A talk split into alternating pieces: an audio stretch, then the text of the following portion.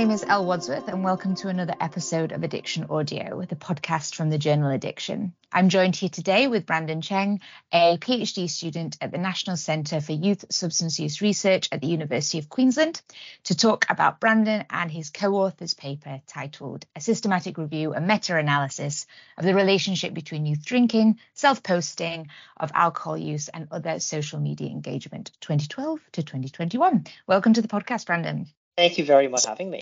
So, your systematic review provides a synthesis of the 30 studies exploring the relationship between exposure to alcohol related media and self posting on social media sites, networking sites, sorry, such as Instagram and TikTok, as well as outcomes of alcohol consumption, including current consumption, problem drinking, as well as drinking frequency. So, your article also conducts a meta analysis on applicable studies as well as a summary of theoretical frameworks used in these studies. So, Brandon, could you start us off by telling us what the take home messages from this paper were that you found? Yeah, absolutely. Thank you very much for that concise summary of my publication. And so, really, we were exploring the social influences and how they play as a key player in the promotion of drinking within these youth and young adult populations. Most importantly, our current paper really shows that both being exposed to alcohol related content on these platforms, as well as personally posting alcohol related content on these platforms to your peers and friends and other acquaintances on them, can really predispose youth and young adult populations to various drinking outcomes, as you mentioned, including consumption, drinking frequency, and problem drinking. And why do you think that this is an important topic to conduct a systematic review on, either generally or at this moment in time? So, we have long recognized that media has a profound and powerful influence over youth and young adults. Movies, TV shows, exposure to advertisements can really guide a young person's behaviors and attitudes towards alcohol use through different avenues, such as vicarious learning and that internal development of expectations for what alcohol use is like. For example, a young person watching a TV show with seeing individuals enjoying beers and spirits at a party can really promote the learning of how drinking behaviors at parties can make it more fun and potentially that drinking alcohol is extremely delicious. And so continued exposure to this type of positive representation of alcohol on the media can encourage them to initiate drinking and predispose them towards future alcohol misuse as well. The main reason why we're conducting this research here at the National Center for Youth Substance Use Research, especially on social networking sites, is because we believe it's so important to really understand and recognize the shift towards the online era of media and marketing compared to the last few years. Just looking back a few years, we can see a dramatic shift on how people consume media, shifting away from traditional platforms like TVs and really going onto the online media platforms like Instagram, Facebook, TikTok, YouTube with this change, it's really important for us to acknowledge that social media and traditional media um, are engaged with in very different ways. Modern social networking sites really promote this sense of connection between people, which in turn can really increase the salience of its media exposure's impact through social and peer influences. This ultimately means that social networking sites are more likely to promote and potentially are more powerful form of um, vicarious learning and the development of um, drinking expectancies within youth and young adults. And do you think beyond this that there's so you mentioned that there's that difference now between the traditional media and social media with that sense of connectedness. Do you think that there may be different relationships within the social networking site category of media? So this would be is do you think that there would be difference between let's say instagram and tiktok or tiktok and youtube? Do you think that there's even differences within this new category yeah, so we definitely believe that there can be differential relationships and impacts of different forms of exposure on alcohol consumption.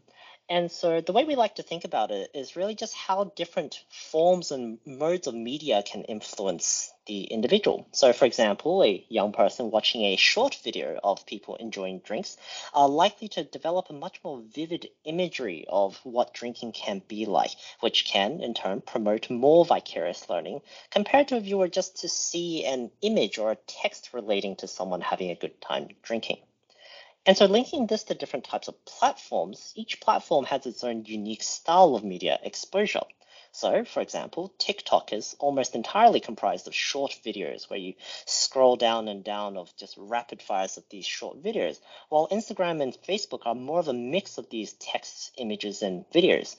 As such, we logically assume that TikTok videos can potentially be more salient in the development of these youth drinking compared to a viewer to just be exposed to Facebook posts in the form of text. Thank you. And what studies were you looking to include in your review? So, what were your, say, inclusion criteria within this systematic review? Yeah, so as you concisely summarized before, we're really looking at studies which explored the relationship between exposure to and also self posting of alcohol related content on social networking sites explicitly, and how they influenced young people's drinking behaviors. To operationalize this, we split up these outcome criteria into three alcohol consumption, problem drinking, and drinking frequency. Some other inclusion criteria we had were to ensure that they were cross-sectional or prospective cohort studies, which were included, and that they included samples of young people aged 24 years or younger. Thank you. And so you mentioned that you were including um, young people 24 years and younger. Why was 24 the cutoff here? Um, we followed the United Nations definition of young adults here, which they um, stated as being between the ages of 15 to 24 years. And so, since we wanted to include youth as well, we included anyone 24 or under. So, on that, why are youth and young adults an important age group for this study? Why were why was the focus on young adults, and would you expect something similar with uh, adults in general? So, youth and young adults are of particular importance for us to look into as they're at the age where they're at a very sensitive time of brain development, of rapid brain development. During this period of their um, development and maturity, we know that psychosocial factors have huge influences on their behaviors through vicarious learning and the development of expectations combined with the fact that social networking sites have profoundly powerful influences on its users through the inclusion of peer influences and peer pressures, as we mentioned before, we believe it's really important to understand the influences of exposure to and self posting of alcohol related content um, to drinking in these populations. So, you um, examined the theoretical frameworks that were applied in the studies, and you reported uh, that social norms theory was the most prevalent in your papers. Could you briefly explain what social norms theory is and how this applies to alcohol exposure and self posting on social media sites?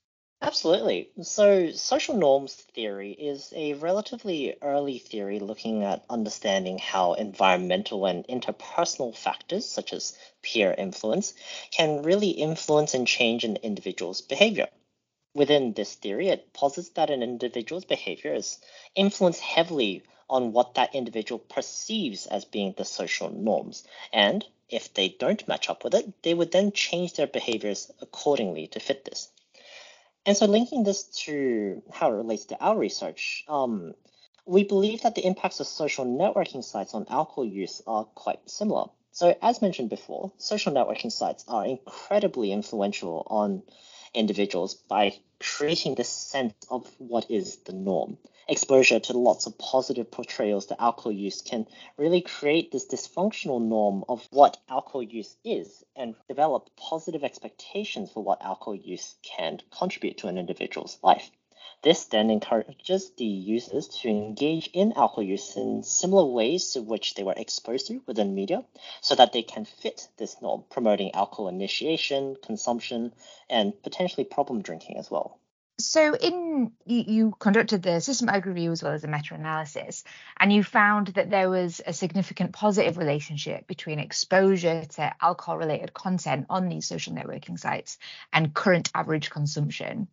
Um, is that from previous research is that that same positive relationship that was found in more traditional forms of media so uh, tv and radio? Again asking beyond um, your systematic review but just wondering how this fits in the wider wider context and how we're yeah uh, of all, all different types of media Yeah, so it matches up really well, actually. So, from the research we've done previously in the development of our topics, we found that exposure to traditional forms of media, including, as mentioned, TV, movies, were quite powerful in promoting or having this positive association, sorry, with drinking behaviors. And so our research really paralleled this by showing that social networking sites were also showing positive associations with drinking behaviors within these populations. Great, thank you. And I, in your paper, you did mention that not all the papers were included in your meta-analysis. Could you briefly explain why that was? Why not all um, 30 papers were in the meta-analysis, and what implications that might have had on your results? Yeah, so as part of running our meta-analyses, we were really careful ensuring that all the studies we're including as part of this meta-analyzing process were actually comparable. And so this means that beyond just matching the study designs, exposure and outcome variables and pairing, we also needed to ensure that they reported the same risk estimates. They provided the same appropriate values so we could assess them together, whether or not they were adjusted or unadjusted. And when all of these things were put into consideration, unfortunately, not all of our included studies, which actually looked at the same exposure and outcomes, matched up perfectly and as such, we were unable to include them in all of our meta-analyses. With that being said, all remaining included studies, which we did find in our systematic review, were then qualitatively and narratively summarized instead. In terms of the implication of our results, this does mean that our meta-analysis doesn't really capture every piece of literature which we found out there. However, in saying that, our narrative review still remained very consistent with our meta-analysis re- results. So, almost all studies were in agreement that exposure to alcohol related content on social media was positively associated with alcohol consumption, and most agreed that exposure and self posting of alcohol related content was positively associated in problem drinking and so forth. Okay, so what did you learn that came out of the review that surprised you when you're in this field looking at it, or what you found interesting? Personally, I think the most interesting or potentially concerning finding um, to me was how impactful both exposure to alcohol related content and the self posting of alcohol related contents on social media platforms were on problem drinking. And so the majority of the studies looking at exposure to um, alcohol related content on these platforms and all of the studies looking at self of alcohol-related content on these platforms found a positive association with problem drinking.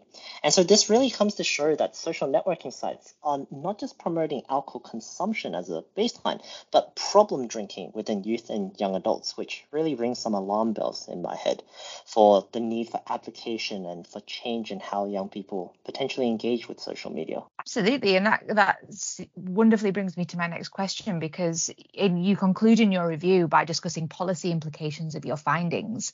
Could you share what these were and, yeah, again, why, why these are important? Yeah, so what we do know is that there is an extremely powerful influence of media exposure on harmful youth substance use. And so, in most high income countries, regulatory frameworks are in place to restrict traditional media platforms for advertising and access to legal and illegal substances. However, this is not really the case with social media. So, social media or social networking sites are self regulated for the most part, which has been demonstrated to be highly ineffective. Other research at our center, at the National Center for the Youth Substance Use Research, found that more than 50%, up to 63%, of substance related videos on social media positively portrayed alcohol and drug use. And many of these videos were sponsored by multinational alcohol and tobacco companies via these influencers paid to promote their products, often without funding disclosures. And so this content is publicly available and usually without age restrictions. The challenge is that most social networking site platforms operate outside of standard geographically placed regulatory processes. Short of locally prohibiting use of social networking site platforms at a jurisdictional level, it has been challenging for governments and policymakers to influence more ethical behaviors from these social networking sites. So research like the ones we're discussing today and we're doing and continuing to do at our center will really help contribute to good science and increasing the advocacy and pressure for positive change within these areas. Also what struck me is that I think in your um, paper you mentioned the amount of money that uh, alcohol companies spent on advertising, and it just strikes me that we're doing it for them for free. If we are sharing and posting of ourselves and there's that strong association that we are like contributing or we're we're helping out these uh, multinational alcohol industry by you know advertising ourselves anyway so what do you think the lessons for your from your paper are for governments advertising regulators or young people or even the parents of these youth my research team and i believe that the most important thing for governments and regulators and also anyone out there reading this to recognize is just how salient and impactful social networking sites are. Social influences have long been researched and understood to have profound impacts on a young person's behaviors, and evidence is starting to show that social networking sites are just as powerful, if not more powerful, than standard normal peer influence. The evidence presented here consistently showed positive associations between exposure to and self posting of alcohol related content on these sites and drinking behaviors, including problem drinking, which, as mentioned before, should really be ringing some alarm bells for the regulators to tighten restrictions on how alcohol related content is being presented and consumed by young consumers on social networking sites. Okay, great. Thank you, Brandon. That's uh, all my questions. Thank you so much for being a guest on Addiction Audio and great work on your paper. Thank you very much. Thank you to all the listeners, and it was wonderful being here.